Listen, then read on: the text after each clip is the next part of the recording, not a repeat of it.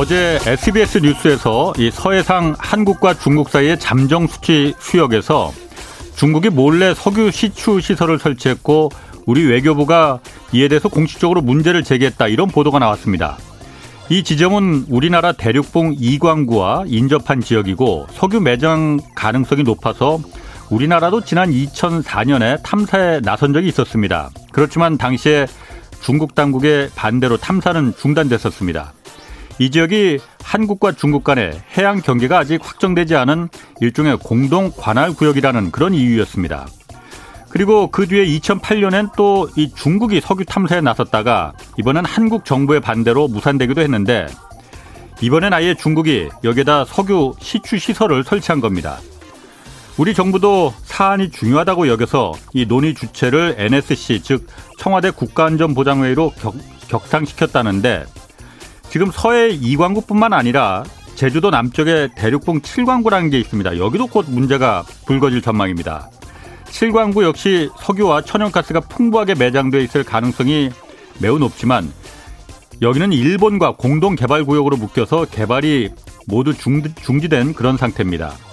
더구나 6년 뒤 그러니까 2028년이죠. 2028년엔 이 7광구 전역이 일본 영토로 귀속될 가능성이 매우 큽니다. 다른 건 몰라도 영토 분쟁에 있어서만큼 조용한 외교란 없습니다. 조용하면 뺏기는 겁니다. 네, 경제와 정의를 다잡는 홍반장, 저는 KBS 기자 홍사원입니다. 홍사원의 경제쇼 출발하겠습니다. 유튜브 오늘도 함께 갑시다.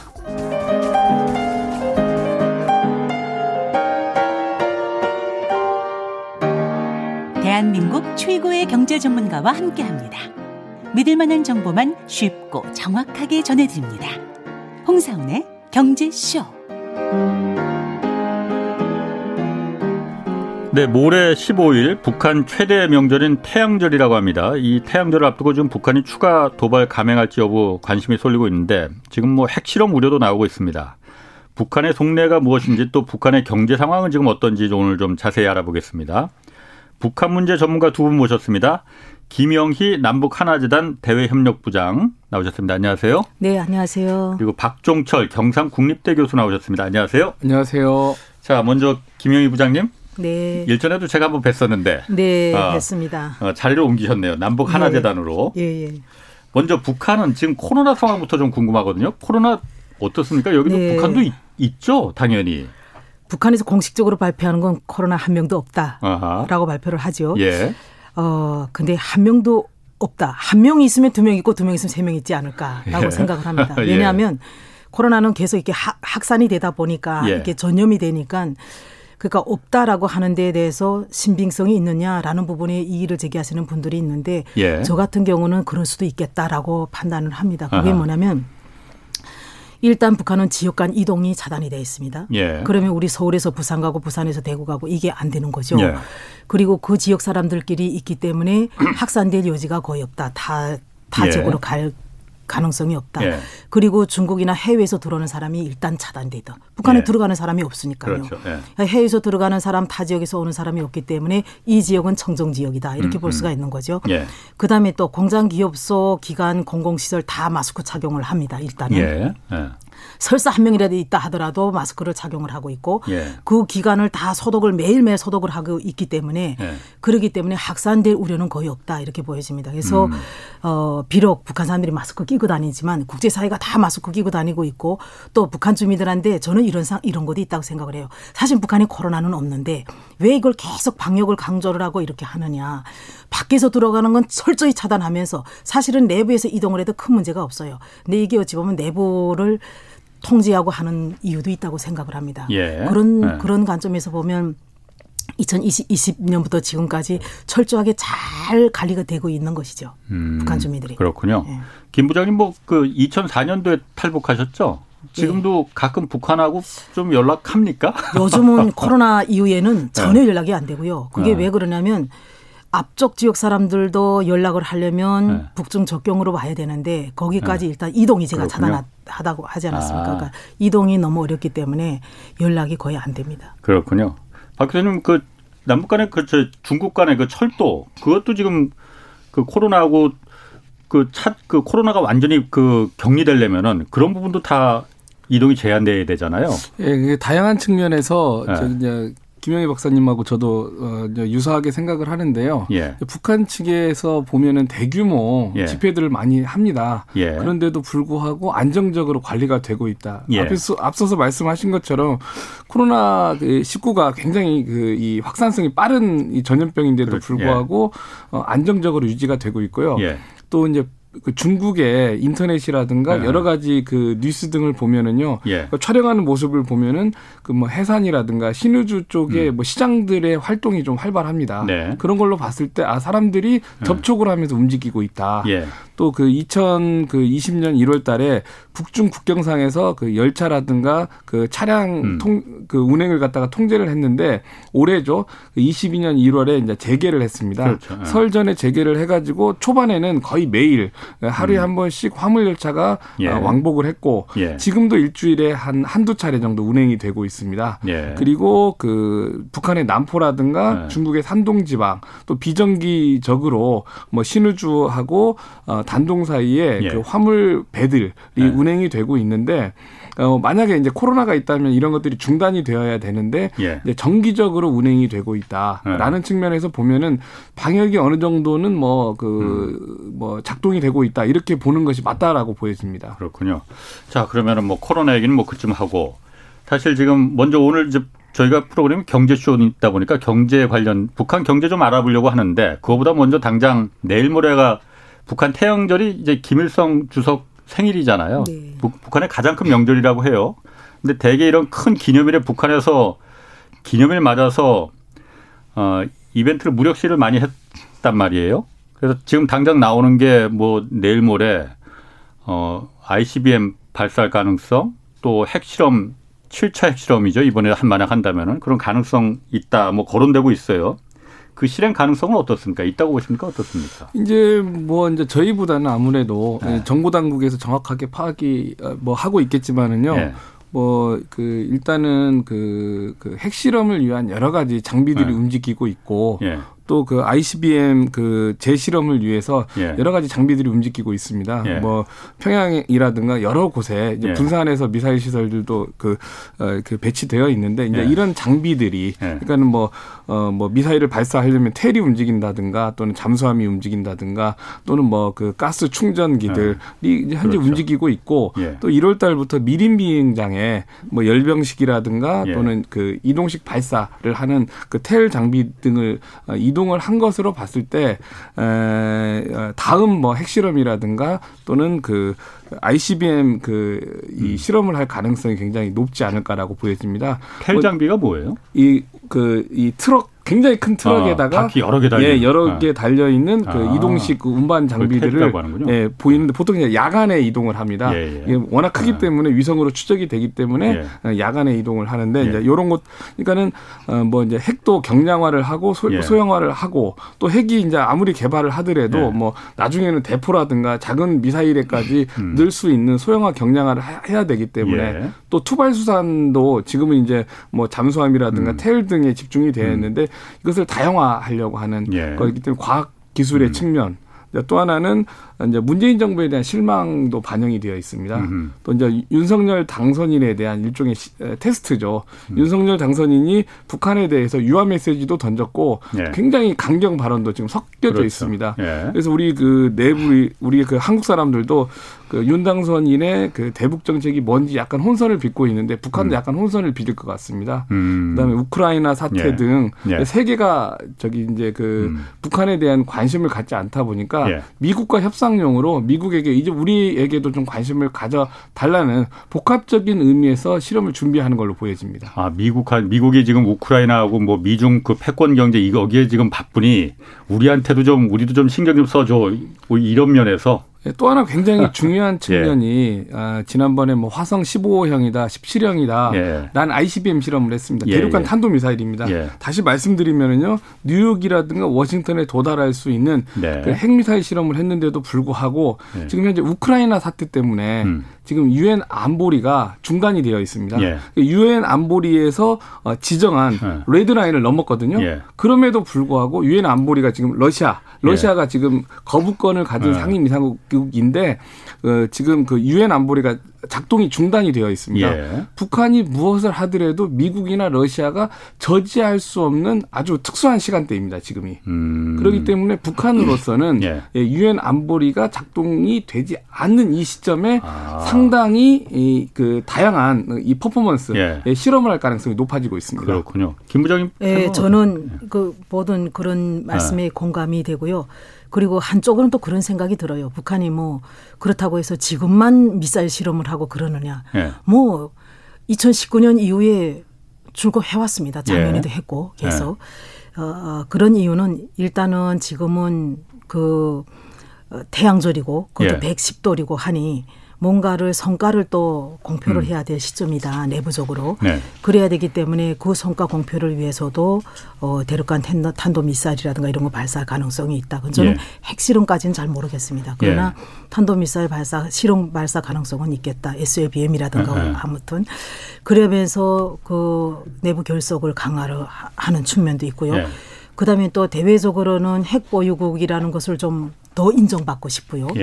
예. 어, 그런 부분이 있고 김여정 담화에서도 자기네가 이제는 아직 핵 보유국처럼 기정사실을 하고 있지 않습니까? 예. 그래서 그런 이유도 없지 않아 있다고 생각합니다. 그리고 현재는 지금 3년 동안 북미 대하고 남북 대화가 다 단절이 돼 있어요. 그렇죠. 그런 상황에서 눈치 볼 이유도 없죠. 그래, 음. 우리 지금 아무것도 안 하는데 이때다 하고 해야지.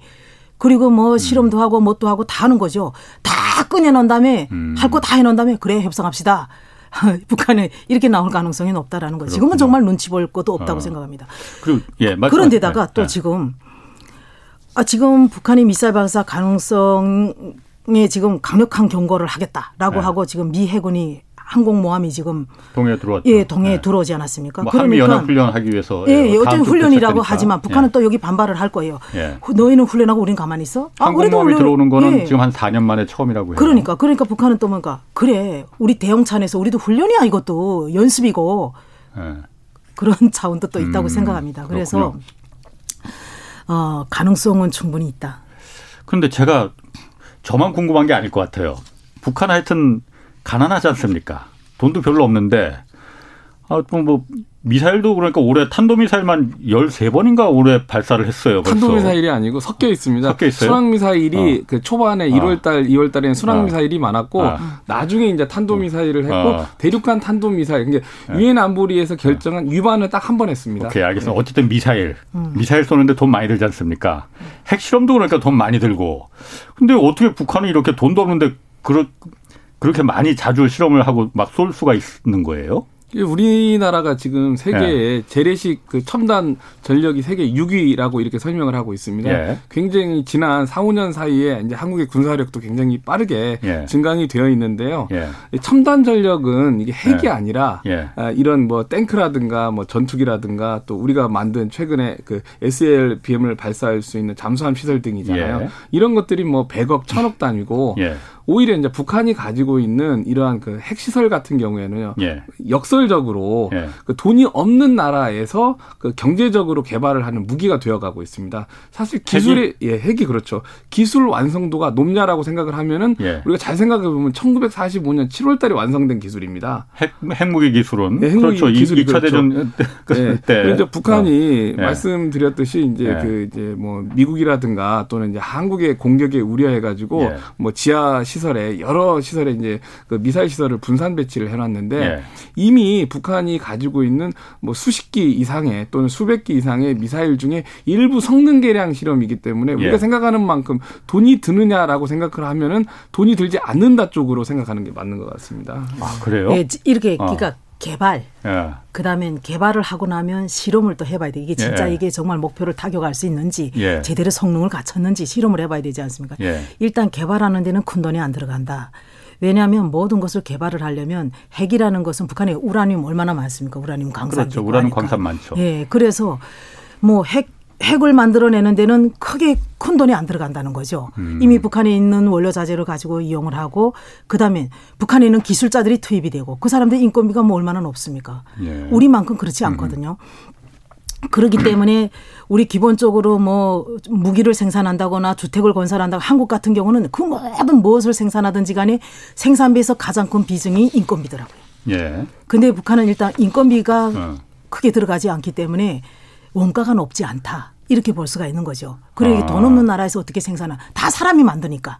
사람이 만드니까 예. 그게 그렇게 돈이 크게 들어가지 않는다 그래요? 이렇게 볼 수가 있고요. 그다음에 아. 핵실험 같은 경우도 마찬가지죠. 예. 핵실험을 하면 뭐뭐 뭐 액체 연료나 고체 연료나 이런 연료가 들어가고 아니, 이런 것들도 미사일이지. 아 미사일 미사일, 미사일 같은 경우 어. 그런 원료가 들어가고 예. 그런 그런 것을 북한에서 조달 가능하냐 해, 수입을 해야 되냐 예. 이런 것이 문제일 뿐 그때 돈이 좀 들어가고 핵실험 같은 경우는 진짜 정말로 크게 돈이 들어가지 않는다. 아. 자체 개 자체로 다 생산할 수 있기 때문에 그래서 우리가 일반적으로 생각하는 것처럼 정말 핵이나 미사일 개발이나 시험 발사에는 큰 자본이 들어가지 않는다. 아, 그래서 북한은 가능성이 역설적으로. 있다. 그런 그럼에도 불구하고 예, 예. 그럼에도 불구하고 그 실험이라다 개발을 안 하고 그 돈을 경제에다 돌리면 예. 그러면 경제 회생은 도움이 되겠죠. 예. 그런데 대신 북한은 국방비에 들어가는 많은 비중을 핵이나 미사일 개발에 투자를 하지 이 그 재래식 무기 개발에는 안 들어갑니다. 그래서 한때 제가 북한에 있을 때 들은 얘기인데 예. 뭐라 그러니까 탱크 5천 대를 만들 바에는 예. 핵 하나 만드는 게 훨씬 빠르고 간단하다. 어려우니까 그렇지 그거 당연하죠. 핵 5천 아니 그, 그 탱크 아. 5천 대를 만들려면 엄청난 시간과 돈가 들어가는데 핵 하나를 만드는 데는 훨씬 그보다가 적은 예, 예. 원가가 들어간다는 거죠. 그래서 어. 재래식 무기보다도 핵무기 완성으로 가는 거고요. 예. 그리고 한때 북한이 김정은 집권 이후죠. 어, 이제 나중에 전쟁이 난다면 예. 먼저 선제 선제적으로 전쟁하겠다는 것은 아닙니다. 예. 그러나 예부의 어떤 환경에 의해서 전쟁이 터지면 그때 전쟁은 핵 전쟁이기 때문에 예. 3일이면 끝난다. 근데 뭐 예. 3일이면 끝난다. 그래서 북한이 보유하고 있던 식량이라든가 원래는 몇 달씩 가지고 있거든요. 예. 식량이라든가 이런 것들 비축미도 풀고 이러는 이유가 핵 전쟁은 빨리 끝나고 우리는 앞으로 전쟁은 핵 전쟁이 일으킨다는 게 아니라 반격을 하면 음. 핵 전쟁으로 반격을 하겠다. 음. 그러니 핵 개발을 이거를 멈출 수가 없는 거죠. 그래요. 그러니까 경제적이고 효율적인 어. 무기라는 거죠. 그렇기 때문에 어. 예, 돈이 없는 나라에서는 어. 이 첨단 전력 그러니까 뭐 잠수함이나 뭐 예. 전함이나 탱크가 아니라 예. 예, 돈이 가장 적게 드는 핵과 미사일 요 예. 조합으로 개발을 한다. 일례 그 흔히 우리가 그 북한 미사일 탄도 미사일 쏘고 그러면은 어, 그런 기사들 많이 나오잖아요. 인민들은 굶고 있는데 저 큰 돈 들여서 저거 한 발 쏘는데 돈이 얼만데 뭐 그런데 그거는 다 그럼 사실과 다른 얘기라는 거예요? 그러니까는 뭐 미국 사람만큼의 인건비를 주는 게 아니기 때문에 예. 사실은 이제 그 계산이 굉장히 부풀려서 계산이 될 가능성이 굉장히 음, 높다라고 보여집니다. 그렇군요. 예. 그래도 상대적으로 또 그런 거 있죠. 예. 사실은 그런 실험을 안 하고 예. 오히려 그 돈을 인민 생활이 돌리면 경제라든가 주민 생활은 더 좋아질 거 아니냐. 예. 그리고 음. 또 그런 계산이 북한의 그런 원가 기준에 의한 계산이 인건비라든가 이런 기준에 의한 네. 것이 아니라 우리 일반적으로 자본주의 사회에서 하고 있는 그런 기준에 따라서 추산을 음. 하면 어마어마한 숫자가 나올 수밖에 예. 없는 거죠. 그 핵실험은 지금 벌써 여섯 번 했잖아요. 그래서 지난번 그게 벌써 5년 전에 6차가 5년 전에 했잖아요. 2017년. 17년에. 문재인 정부 초기에 했었잖아요, 그것도. 그때 이미 수소폭탄 뭐 그래서 성공했다. 뭐 그래서 핵무력 완성했는데 핵실험을 더 할 필요가 있는 건가요? 뭐 사실상 이제는 핵실험이 어. 더 필요는 없다라고 보여집니다. 예. 이제 컴퓨터상 시뮬레이션 실험을 한다거나 예. 또는 이제 그 이제 작게 만드는 경량화, 예. 소형화 예. 또는 이제 그, 어, 그 미사일이나 비행기 또는 이제 잠수함에 실으려고 하면은요 또 이 구경을 갖다가 좀 작게 만드는 이런 예. 실험들이 필요한데 음. 뭐 실험을 하지 않아도 증명이 되겠지만은요 실전 배치를 하고 있다. 그러니까는 예. 우리가 그 핵을 배치하고 있다라는 것을 하나씩 보여주기 위한 실험은 추가로 필요하리라고 보여지고요. 예. 또 하나는 어, 장기적으로는 북한이요, 뭐 이렇게 예. 탱크라든가 대포에 넣을 수 있는 음. 이그 핵무장력까지도 가지려고 노력하는 것이 아닌가로 보여집니다. 그렇군요. 그러니까 이게 17년도에 북한이 6차 핵 실험 한 다음에 예. 그때 11월 달에 핵무기 완성을 선포했죠. 예. 예. 그러다 보니까 그때 북한 사람들이 생각이 뭐였냐면 예. 아 그래 이제는 우리는 핵무기를 가졌으니 완성을 했으니 음. 그러니 이제는 국방비에 들어가는 비용이 훨씬 줄어들겠구나. 예. 그리고 우리 그런 몫이 경제에 돌려주면 우리의 삶도 좀 괜찮아지겠구나. 예. 그리고 핵을 가지고 있으니 누구도 침공하기는 어려우니까 예. 억제력을 갖고 있으니 그런 인식을 북한 사람들이 많이 가졌어요. 예. 그렇기 때문에 그래서 김정은은 2018년도에 4월 달에 경제에 총 집중하는 경제 노선을 또 제시를 했죠. 예. 그런 상황에서 지금 핵실험을 한다면 다시 핵실험을 7차 핵실험을 하, 저는 좀 우아해, 우아한데 음. 한다면 북한 주민들이 어머 핵무기 완성했다고 그랬는데 미완성이네. 음. 우리 원수님 거짓말 하셨네.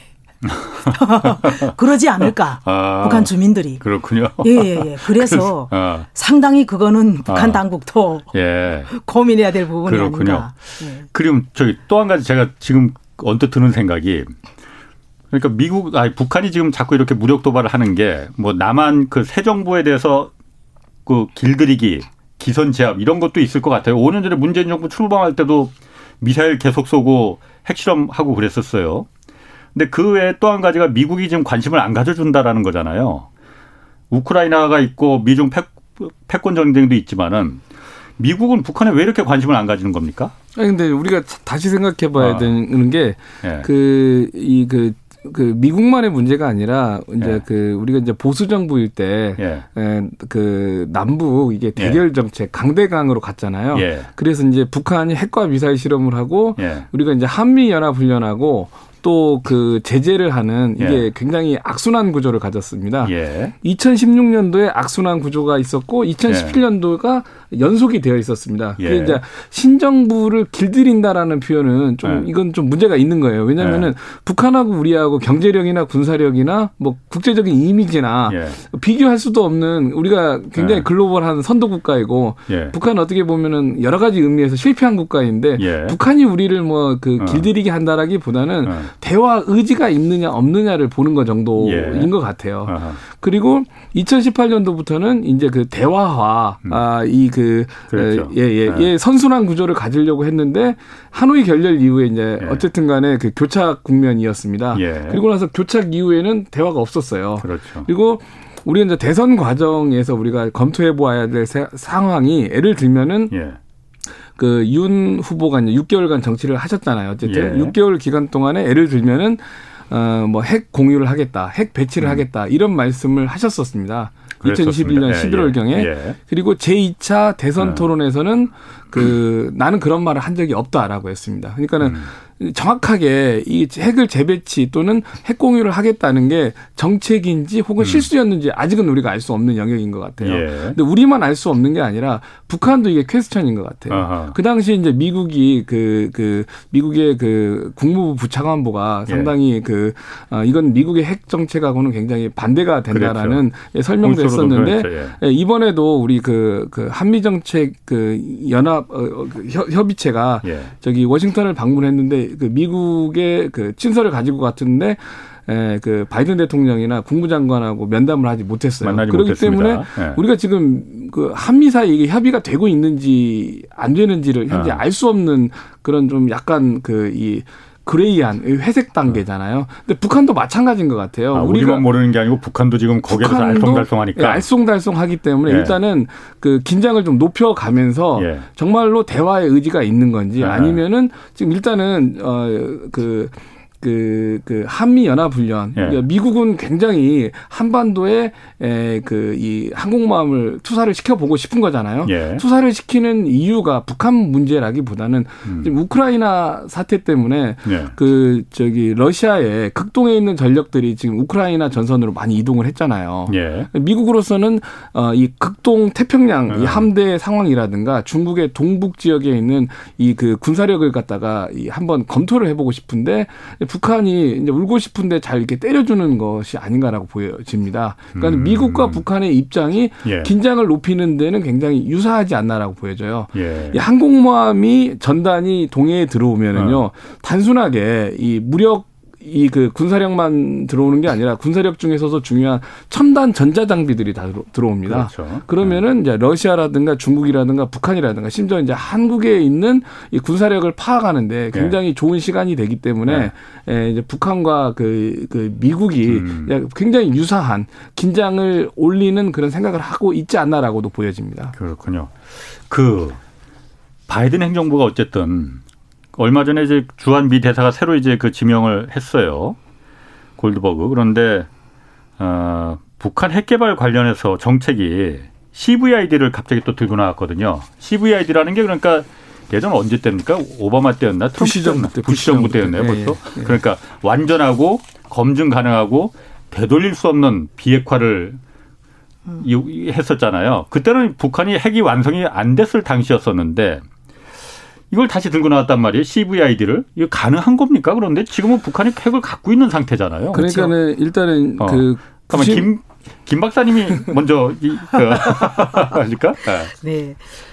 어, 그때만 해도 북한은 정말 핵 무기를 자기네 스스로가 완성했다고 선포도 하지 않은 상태. 네. 그리고 핵 실험도 뭐 개우 뭐 2차 핵실험까지 예, 예. 2차 핵실험까지 한, 한 상태. 예. 김정은 들어서 네 번의 핵실험을 했거든요. 예.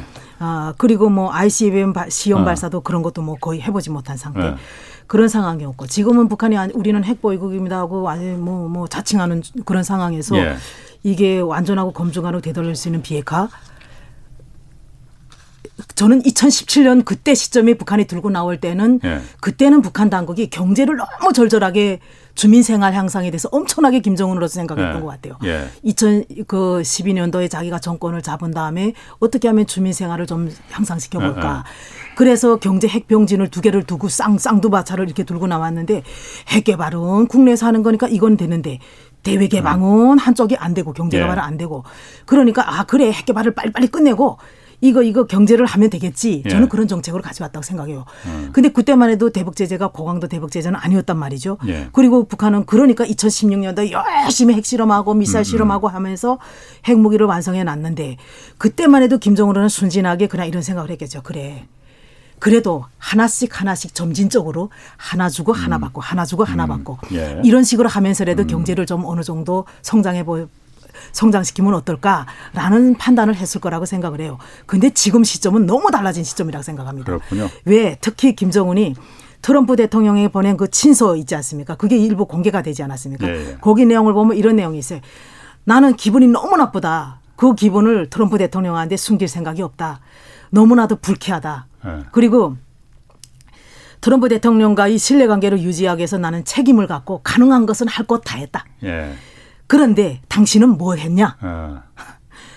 나는 당신 만나서 무엇이 바뀌었는지 우리 인민들한테 뭐라고 설명하면 좋을지 모르겠다. 하긴, 왜? 음. 북한 주민들은 핵을 포 핵을 어느 정도 하나 내놓고 하나 하나 내놓으면 하나 받고 하나 음. 내놓으면 하나 받고 이런 식으로 하면서라도 북한 경제가 성장을 하고 주민들 살, 삶이 나아질 거라고 김정은도 생각했고 주민들도 인식했고 예. 그런데 이후에 북한에선 달라진 게 하나도 없는 거예요. 네. 세 번씩이나 만났지만 하나도 달라진 음. 게 없으니 북한은 두 번 다시 그런 쪽으로 갈까? 저는 회의적으로 생각을 해요. 지금이야 사실 우크라이나 사태를 보면서 특히 더하죠. 더더군다나 그러니까. 우크라이나가 핵을 네. 다 반납하고 지켜주겠다고 해놓고서는 저렇게 거기에 불 붙는 집에 키질한 거예요. 그, 그 우크라이나 사태가. 그래 어. 그래서 더 어렵겠다라는 생각이 듭니다. 박 교수님 생각은 어떠십니까? CVID가 이게 가능합니까? 그리고 북한이 핵을 포기할 가능성이 있습니까? 일단 이제 CVID가 어. 디에서 나왔나를 우리가 잘 생각해 보면은 네. 클린턴 정부 때 네. 북미 사이에 1994년도에 제네바 합의라는 걸 합니다. 어, 그러니까 큰 틀에서 어. 포괄적인 합의를 한다. 예. 그다음에 북한이 그 당시에는 핵실험도 안 했고 핵이 아주 초창기의 모습이었는데 예. 요걸 포기하는 대가로 영변에 경수로도 지어주고 그렇죠. 경수로가 어. 되기 전까지는 에너지 협력을 위해서 중유 50만 톤도 제공을 하겠다. 그렇죠. 굉장히 그 어. 느린 방식이면서 포괄적인 방식이었어요. 예. 그런데 이 정책이 어디에서 나왔냐? 부지정부 초기에 ABC anything but 클링턴. 음. 클링턴 정책만 아니면 돼라는 정책에서 나온 겁니다. 반대로 거꾸로 간다 이거죠. 거꾸로 간다라는 네. 거죠. 근데 이 CVID를 제일 싫어하는 게 미국의 어떤 정당이냐? 네. 바로 미국의 민주당이었습니다. 어. 현재 미국의 지도자가 바로 미국의 대통령이 민주당입니다. 예. 또 하나는 이 바이든 정부 전의 대통령이 예, 트럼프 대통령인데 예. 이미 트럼프 대통령이 하노이에 나갔을 때 예. 이미 협의를 하기 위해서 CVID를 상당히 훼손을 시켜놓고 나간 상태잖아요. 예, 예. 그러니까 미국의 합의, 그 미국의 여야 합의 상황에서 CVID가 되지 않는다라는 합의를 가지고 있습니다. 예. 그런 상황에서 CVID를 일부에서 가지고 나오는데 이게 쉽지 않다라는 겁니다. 또 하나는 지금 말씀하신 대로 북한이 수용할 수 있느냐. 그러니까는 그 이 CVID를 수용한 나라, 우크라이나 사태, 예. 또 리비아 같은 그렇죠. 국가 핵을 포기하면은 후 공격, 선제 타격이 있다라는 것을 아는 현재 상황에서는요, 미국의 내부 정치라든가 북한의 내부 정치 상황에 봤을 때 네. 실현이 굉장히 어렵다. 이건 불가능하다라고 보여집니다. 그럼 네. 미국은 지금 왜 갑자기 CVID를 들고 나온 거예요? 그럼 이게 가능할 거라고 믿고서는 이걸 들고 나온 겁니까? 뭐 이제 골드버그 자체가 이제 제재라든가 골드버그는 이제 또는 신임 주, 주한 미대사. 예, 예. 그다음에 그 이제 그 정보 관련해 가지고 네. 어, 상당히 그 CIA 등에서 네. 활동한 분으로서 뭐 남미 등에서도 이 그 외교적으로 어, 여러 가지 이제 그 거부를 음. 받았던 인물 중에 한 분인데요. 네. 어뭐 미국이 이것이 되리라고 생각하는 것보다는 네. 뭐 이것을 하나의 북한이 이제 그 뭐 이렇게 핵실험 준비를 한다든가에 대한 하나의 그 카드일 뿐이지 이게 아. 현실로 가능하다라고 생각하는 정치인이나 군인은 지금은 존재하기가 굉장히 그렇군요. 어려운 환경이다라고 보여집니다. 그러니까 제 생각에도 그럴 것 같아요. 자 이제 북한 경제 문제로 좀 들어가 보겠는데 경제 문제 가기 전에 청취자가 이런 질문했습니다. 북한 ICBM이 우크라이나 기술 지원으로 만들어진 건가요? 이게 이런 보도가 나왔다는데 이게 사실인가요? 이게? 그러니까 이 그 소련 해체 이후에 네. 이제 우크라이나의 과학 기술자, 핵 기술자들이 전 세계로 퍼져나갑니다. 예. 예 그래서 어, 그 당시에 예. 북한에 상당히 많은 인원이 갔다라는 것이 아, 우크라이나 예? 정설이고요. 아. 뭐 우리나라 등 여러 예. 나라로 우수한 기술자들이 아. 확산이 됐다라는 것은 뭐 예, 정설입니다. 예. 알겠습니다. 그 북한 경제 문제 이제 좀 살펴봐야 됩니다. 올해가 이제 김정은 국무위원장 공식 집권 10년 차잖아요. 네. 북한 지난 10년간 북한의 경제 상황은 좀 살림살이가 좀 펴졌습니까? 어떻습니까? 우선 10년 동안 그러니까 음. 지금 지금 시점을 알고요. 예. 예. 지난 10년을 조금 평가를 해보면 예. 어, 이런 생각이 듭니다. 첫째, 김정은식 개혁개방 정책을 추진을 했죠. 예. 어, 그걸 통해서 계획과 시장이 적절히 상호작용을 하면서 예. 국영기업이 활동을 뒷받침한 했다라는 건 높게 평가할 수 있다는 예. 거죠. 원래 국영기업이란 게 시장하고 이렇게 상호작용을 좀 못하게 되어 있는데 예. 기업의 자율성을 부여하면서 시장하고 상호작용하게 만들고 예. 그러다 보니까 그런 것들이 국영기업이 활동을 뒷받침하고 그게 경제에 어느 정도 영향을 준 건 아닌가. 그래서 대북 제재가 지속이 되고 음. 코로나 상황이 지속이 돼도 북한 경제가 붕괴되지 않는 것 이것도 지금 그것 때문이다. 저는 그렇게 분석이 됩니다. 네. 사실은 지금과 같은 이게 고강도 대북 제재는 북한이 2016년 이전에는 받아본 적이 없습니다. 그리고 2016년도에 그런 고강도 대북 제재를 받으면서 수출이 지금 수출과 수입이 그 북한의 대무역이 그렇게 대폭 감소하는 상황이라면 90년대 중반과 같은 사태가 안 발생할 이유가 없습니다. 그보다. 더한 상황이 발생을 해야 됩니다. 네. 그래야 맞는 것이죠. 그러니까. 그러나 그런 상황이 발생하지 않는 것은 김정은이 집권을 하면서 제한적인 개혁개방 정책을 추진을 했기 때문이에요. 기업의 자율성을 줘서 네가 알아서 해, 하세요. 음. 네가 알아서 하세요. 하니까 완전히 단절돼 있는데. 아이고 단절이 돼도 생각을 네. 해보세요. 우리가 생각하는 한국처럼 엄청난 상품의 품종이 그렇게 많고 어. 이런 상황은 아니죠. 예. 그러나 과거의 북한의 전통적인 계획 경제에서 작동하던 그 방식하고 비교를 했을 때 예. 오히려 자율성을 부여함을 해서 국내에서 원자재를 확보하고 어. 다 해외에서 수입하지는 않습니다. 예. 그러면 나라가 못 살아가죠. 예. 그러니까 국내에서 해결을 해서 어 그걸 통해서 제품을 생산을 하고 그걸 제가 좀 더 이제 또 말, 음. 말씀을 드릴게요. 그 네. 부분들이 그다음에 또 경제 부분에서 과학기술 중시 정책을 했어요. 네. 지난 기간에는 국방과학기술 정책이었는데 네. 지금은 경제과학기술 중시 정책을 추진을 하면서 네. 정말 과학자 기술자들에 대한 인식, 국가적 대우 이런 것들이 되게 높아졌어요. 그래서 이런 사람들이 개발, 연구 개발, 예. 뭐 제품 개발, 뭐 생산 그 설비 개발 이런 걸 하면서 산업 개발 이런 걸 하고 그러면서 음. 산학 협동을 하는 거죠. 음. 북한의 산학이라는 말이 김정은 들어서 나왔습니다. 예. 어. 산업하고 연구기관하고 학계가 이렇게 협력을 음. 해서 예. 경제개발 추진하자. 저는 완전히 북한에선 듣도 보도 못한 그런 용어들이 막 나타나고 예. 그게 현실로 가고 있기 때문에 음.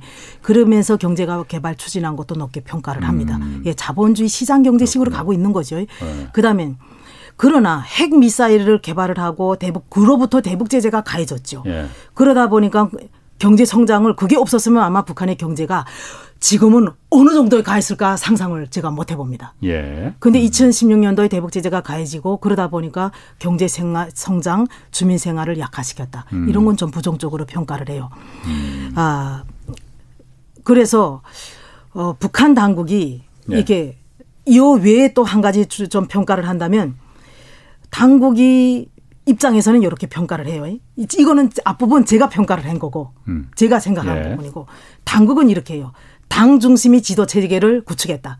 예. 아, 그것도 생각해 보니까 맞다 생각합니다. 예. 그 김정일 때는 당 지도 체제가 다 붕괴가 됐는데 예. 선거 정치를 하다 보니까 다 붕괴가 됐는데 김정은 들에서 당 중심의 지도 체계를 음. 구축을 한 부분 그 다음에 핵무력 완성을 통한 군사 강국 완성 이게 당국이 평가를 하는 겁니다. 그 다음에 경제 전반을 음. 발전 궤도에 올려세웠다. 예. 그다음에 과학 기술 중시 이거는 제 평가를 한 거가 그러니까 비슷한 그건 아까 지금 계속 얘기하신 거고. 예, 제가 평가한 거 당국이 똑같이 예. 평가한다는 거예요. 그 부분이. 아. 그런 걸 놓고 봐서는 당국이 당 중심 지도 체제 구축한 것도 좀 공적적으로 평가할 만합니다. 음. 그다음에 핵무력 완성을 통한 군사 강국. 군사 강국도 됐지만 한편으로는 그것 때문에 경제가 더 발전 못했다는 건 조금 양 양 양 양면에 뭐 이게 좀 부정적인 면이 있습니다. 그러니까 그냥 10년을 평가를 하라 하면 요렇게 저는 평가를 하겠습니다. 그렇군요. 박 교수님은 그러니까 지금 김 박사님 잠깐 얘기도 하셨지만은 저도 그러니까 굉장히 궁금한 게 뭐 김 박사님이 그러니까 내부적으로 그러니까 그 개혁 개방을 일정 부분 추진했기 때문에 이런 고강도 제재에도 북한이 붕괴되지 않고 살아남았다고 하는데 저희가 가끔 이제 남북의 창 같은 그 북한 뉴스 보면은 평양시내 물론 평양시는 좀 다르지만은 평양시내 보면은 뭐 서보다 더 멋있 더라고요. 뭐 그런 그런 게 어떻게 가능할까? 이렇게 완전히 고립돼서 무역도 없고 무역이라고 봤자 중국한테서 겨우 뭐 좀 이렇게 할 뿐인 것 같은데 그게 어떻게 가능할까라는 생각이 들었거든요. 그러니까는 이제 북한 지도부가 어떻게 인식을 하느냐를 하나 볼 필요가 있는데요. 예. 를 들어서 2021년 8월 달에 있었던 당대회라든가 예. 또 노동신문에서 보면은요. 어쨌든 좀 그 자기들이 계획을 했던 것보다는 실패했다고 규정을 하고 있습니다. 음. 노동신문을 보면은 잘 된 것은 많이 기술을 하고 실패한 예. 것은 잘 기술을 하지 않아요. 예. 그러니까 노동신문은 별로 틀리지 않는 신문입니다. 아하. 기술을 안 하기 때문에. 예. 근데 이제 지도부는 자기들 목표치에 달성되지 음. 않았다. 이렇게 음. 생각을 하는 것 같고요. 어, 이제 앞에서 말씀하신 것처럼 음. 제재라든가 음. 또는 자연재해라든가 또는 코로나 위기 상황 음. 하에서 버텼다라는 예. 측면에서 보면은요. 어쨌든 간에 경제가 김정은 집권 이후에 지속적으로 예. 성장을 하고 있거든요. 예. 근데 잘 생각해 보면은 그 이 코로나 이후에 세계 경제가 마이너스 예. 성장을 하는 나라도 많았고 또 유럽 같은 경우에는 굉장히 타격이 굉장히 심했습니다. 예. 또그 북한과 같이 굉장히 예. 취약한 경제가 취약한 나라일수록 타격이 심했는데 북한이 그럭저럭 버티고 있다. 아, 그런 측면에서 본다면은 어느 정도는 뭐 경제가 그렇게 나쁘지는 않다. 세계 경제하고 연동의 상황을 보면은 나쁘다고 볼 수는 없습니다. 또 북한 음. 주민의 입장, 인민의 네. 눈으로 보면은 어떤가도 볼 필요가 있는데요. 예. 그 북한의 이제 앞에서도 그 말씀하셨듯이 일부 그 뭐 이렇게 방송에서 어 북한의 뭐 물가가 20%가 올랐다, 뭐 쌀 가격이 20%가 올렸다, 기름 음. 가격이 음. 20%가 올렸다, 인민의 생활이 나빠졌다 이런 그런 그래프들이 나옵니다. 예. 그런 그래프들이 어떻게 추적을 하느냐를 보면은 예. 보통 2주 3주간을 추적을 합니다. 예. 그러나 이 코로나 이후에 전 세계 경제를 보면은 그 이러한 취약한 경제 국가만이 아니라 선진국에서도 물가가 20, 30% 튀는 경우들이 상당히 많이 나오고 있어요. 예. 그래프를 어디서 자르느냐가 굉장히 중요한 것 같아요. 음. 또 하나는 2013년도부터 2022년 22년까지 10년간의 장기 그래프를 한번 쭉 펼쳐볼 필요가 있습니다. 예. 그러면은 식량이라든가 석유라든가 환율이 굉장히 일정합니다. 다시 말씀드리면 탄력성이 있어요. 회복을 하고 있습니다. 음. 그다음에 서울대 통일평화연구소에서 낸 통계를 보면은 북한 주민들의 그 식량 섭취량이 양호해지고 있습니다. 그러니까 북한이 경제가 어느 정도 뭐 회복이 되면서 도시 노동자들의 인건비가 조금 조금씩 오릅니다. 예. 그런데 식량 가격이 유지가 되고 있어요. 예. 우리로 보면은 이게 좀 비유하기가 참 그 뭐하지만은 예, 먹을 수 있는 양이 노동에 대비해 가지고 늘어나고 예. 있잖아요. 예. 우리는 뭐 인건비 하고 식량이 굉장히 큰 차이가 음. 나기 때문에 뭐 우리 편의점 가면 천 원 가지고 그 이 김밥 같은 거 사 먹을 수 있기 때문에 예. 어, 크게 중요하지는 않지만 북한에서는 그것도 굉장히 중요한 지표로 이렇게 되고 있는데 다만 문제가 뭐냐 앞에서도 말씀하셨지만 평양은 너무 멋있다 예. 세계적인 뭐 이런 도시처럼 보인다. 음흠. 그러나 이제 북한의 시골이라든가 그렇죠. 지방 도시를 보면은요. 어, 뭐 이렇게 KDI 등에서 조사를 한 것을 음. 보면은 격차가 세 배 이상 난다. 예. 그런데 실제로는 제가 김영희 박사님하고도 과거에 이제 북중 국경도 막 열흘씩 이렇게 답사를 가보고 했는데 예. 그거보다 더 나는 것 같아요. 어. 문제는 격차인 것 같아요. 격차. 전반적으로 예. 점진적으로 경제가 향상이 되는 과정에서 대도시 사람들은 더 많은 것을 받고 예. 시골이나 상간이나 예. 어촌 사람들은 덜 받고 이런 격차 문제가 진행이 음. 되고 있는 것 같습니다. 만약에 그럼 역으로 지금 고강도 제재가 있는 상황에서도 그럭저럭 버티고 있다면은 만약에 그 대북 제재가 풀리면은 지금 누구는 여기 그 많은 그 댓글에서 올라오는 게 북한이 적어도 베트남 이상의 성장 잠재력은 갖고 있다고 생각한다고 하는데 대북 제재가 만약 풀린다면은 북한이 어느 정도나 잠재력을 갖고 있을까요? 그게 그리고 또 우리한테 도움이 될까요? 마이너스가 될까요? 마이너스 될것 같지는 않지만은 우선 그 말씀드리기 전에 예. 성장 잠재력을 말씀드리기 전에 예. 경제 상 제가 앞서는 평가만 했고 지금 북한 경제 상황을 말씀을 주셨는데 예. 좀더 제가 보완을 할게요. 청취자들이 이해를 돕기 위해서 간단하게 지금 예. 뭐 예. 김정은 김정은 집권 이후에 또 예. 이게 중점으로 추진하고 있는 선택과 집중을 많이 하더라고요. 예. 그러니까 신규 산업 개발이라든가 지역 개발이라든가 평양하고 지방하고 이 차이가 크, 크기 때문에 예. 그래서 지역 개발에도 중점을 두고 있다. 예. 그리고 주택 개발을 적극적으로 추진을 하고 있습니다. 예. 할수 있는 쪽만 하는 거죠. 예. 안 되는 부분은 좀 약하고 아 그다음엔 경영 자율성 때문에 기업 간의 경쟁이 엄청나게 이게 치열하게 되면서 좋은 품질 상품들이 공급되고 있다라는 부분도고 그다음엔 네, 그 제품 순환 경제라 해가지고 재자원화라 그러는데 우리가 플라스틱이라 이렇게 버리는 게 있지 않습니까? 이런 걸 통해서 그걸 통한 그런 그 원, 원자재를 활용을 해서 제품을 생산을 하기 때문에 예, 경제 분결 지금 시간이 그렇게 아, 거의 아, 다 됐기 때문에 그거 말고 아까 제가 궁금한 네. 게 그거거든요. 만약 대북 제재가 없다면은 네. 어느 정도나 성장 잠재력이 가능하겠느냐? 엄청나게 성장을 한다고 생각합니다. 네. 왜냐하면 그 이유는 전통적인 개혁 경제에서 벗어나서 예. 아, 계속 말씀을 드리는데 북한이 개혁 개방을 선택을 했기 때문에 제한적인 예. 개혁 개방을 선택했기 때문에 제재만 풀리면 기업의 기업들이 더 활성화되고 외국 기업들이 투자할 유인이 생기고 음. 지금 24개의 경제 개발구를 지정하지 않았습니까? 예. 그렇게 하다 보면 그리고 또 지금 무역이라든가 모든 게 음. 이게 중단된 것이 다 다시 재개가 되면서 북한 경제가 빠르게 플러스 성장을 하고 하지 않을까? 박 교수님은 어떻습니까? 그 일단 코로나 변수를 빼셨는데 이제 네. 코로나도 이제 풀려야 되겠죠. 그렇지. 근데 예. 이제 제재라는 게 한 번에 풀릴 수는 없습니다. 이게 예. 그 비핵화하고 연동이 돼 있기 때문에 음. 이게 우리가 가정하는 게 너무나 어려운 가정이기 때문에 물론 그렇죠. 예, 예. 이제 비핵화가 완만이 되는 만큼 제재도 완만히 예. 해제가 되지 않을까 이렇게 보여집니다. 예. 예. 그리고 또 한 가지 제가 그 요즘 그 얼마 전에 북한에서 그 집권 10주년 관련해서 기록 영화도 만들었다고 해요. 거기 보면은 뭐 장성택 처형 장면을 가장 먼저 그 좀 강조했고 또 그런데 장성택 처형을 왜 그렇게 김정은 집권의 가장 큰 치적으로 치적이라고 봐야 되나? 뭐 하여튼 가장 뭐 그 강조했으니까 그 왜 그런 걸까요? 그거는? 그게 현대판 정파분자라고 칭하지 않습니까? 예. 현대판 정파분자. 김일성이 정권을 잡아서 정파분자라 해가지고 다 정산을 했어. 예. 했죠. 어, 그런 것처럼 이것을 하는 것은 그런 정파분자를 제거를 했기 때문에 오늘이 있다는 거죠. 예. 김정은이 정권을 잘 유지할 수 음. 있었고 그리고 앞으로 또 이런 정파분자가 나올 경우에는 예. 가차없이 제거될 가능성이 높다 이런 예. 것을 보여주고 아 이때가 이게 바로 비로소 김정은이 권력을 탄탄히 하는 그런 기점이었다라고 보는 거죠. 기점이었다. 예, 왜냐하면 제 2인자가 올라 올라와서 네. 1인자를 누르려고 하니까 네. 그 정파분자를 제거함으로 해서 김정은이 1인자로 정말 도약할 수 있었다는 것이죠. 그러니까 앞으로 그러니까 김정은 체제에 대해서 도전하면 이렇게 된다는 절대, 걸 다시 한번 예. 보여주기 위해서 그 강조하기 위해서 그런 것도 건가? 있죠. 그리고 또 하나는 요즘 김정화 우상화 작업이 좀 뭐 이것도 그러니까 북한 관련 뉴스가 다 우리가 뭐 정확한 건 아니지만은 여러 가지 뭐 우표도 나오고 뭐 김정은 우표도 나오고 김정은 뭐 그 활동 전시관도 나오고 우상화 작업이 음.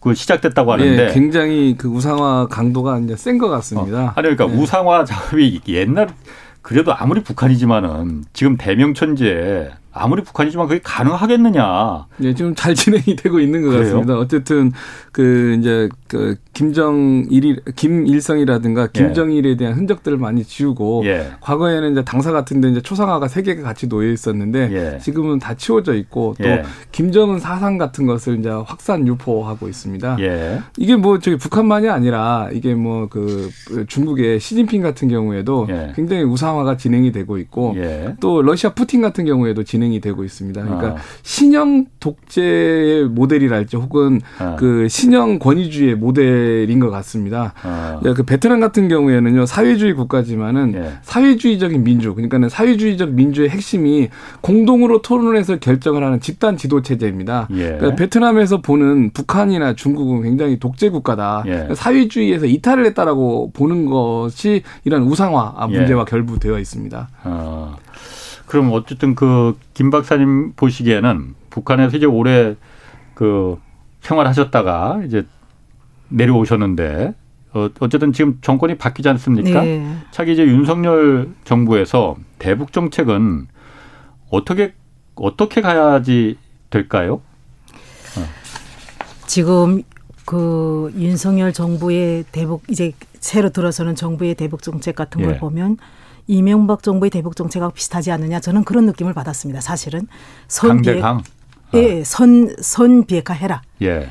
그러면 그게 대응하는 예, 후보상 그에 예. 대응하는 대가를 주겠다. 예. 아, 그런 것 같습니다. 아직 정확하게 나오지는 않았지만 네네. 그렇게 보여지거든요. 예. 아, 그건 참 쉽지가 않다라는 거죠. 선 비핵화를 한다는 게 북한은 뭐, 아, 그, 뭐 동교를 하면 또 하나 보상을 받고 이런 식으로 가자고 하는 거고 예. 또 비핵화 문제는 한국하고 해결할 문제라고 생각하지 않습니다. 미국하고. 북한은 미국하고 해결할 그렇지. 문제지 한국은 비핵화에서 빠져라라는 예. 것이죠. 예. 그렇기 때문에 선 비핵화 남북관계 개선이라는 것은 예. 참 어려운 부분이다라고 생각합니다. 예. 아, 그럼에도 불구하고 우리 남북이 함께 더불어 뭐잘 성장하는 어, 성장하면서 또 그러면서 예. 북한을 변화시키는 방법으로 간다면 예. 그런 정책으로 갈 거라고 어. 생각하지는 않지만 그러나 북한이 지금 현 상황에서 우리 음. 정부하고 할 수 있는 건 전혀 없다고 생각. 이런 이런 정책을 가져가면 북한하고는 아무것도 할 수 없다. 음. 아무것도 할 수 없다. 선 비핵화 후보상은 예. 북한이 받아들일 수 받아들일 없는. 수 없다. 그 우크라이나를 받고 리비아를 봤으니. 예. 아. 더 그리고 또 이명박 정부 아. 때도 아. 마찬가지였죠. 근데 아. 이산가족 상봉도 들고 나온다 하더라도 북한은 절대 받아줄 리가 없다고 생각합니다. 그래서 음. 어그 정말 두뇌들이 예. 열심히 음. 북한의 상황에 맞는 그런 대북 정책을 좀 해야 되지 않을까. 제가 뭐라고 말씀드리긴 참 어려워요. 박 교수님 생각은 어떻습니까?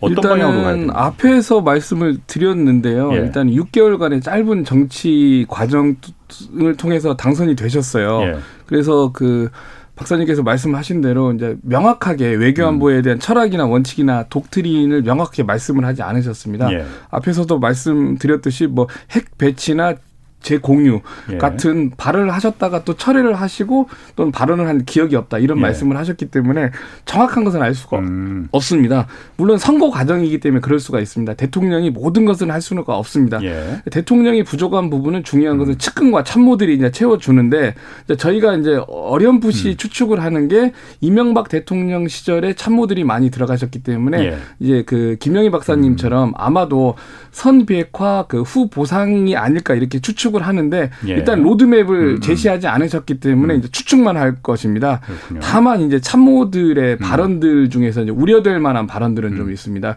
일단은 인수위 내부에서 일어나는 많은 일들이 너무 음. 노출이 돼요. 보안 의식들이 좀 적으신 것 같고, 예. 그 다음에 뭐 일부 참모가 중요 방송에 나와 가지고 뭐 안보의 중심은 합참의 벙커다.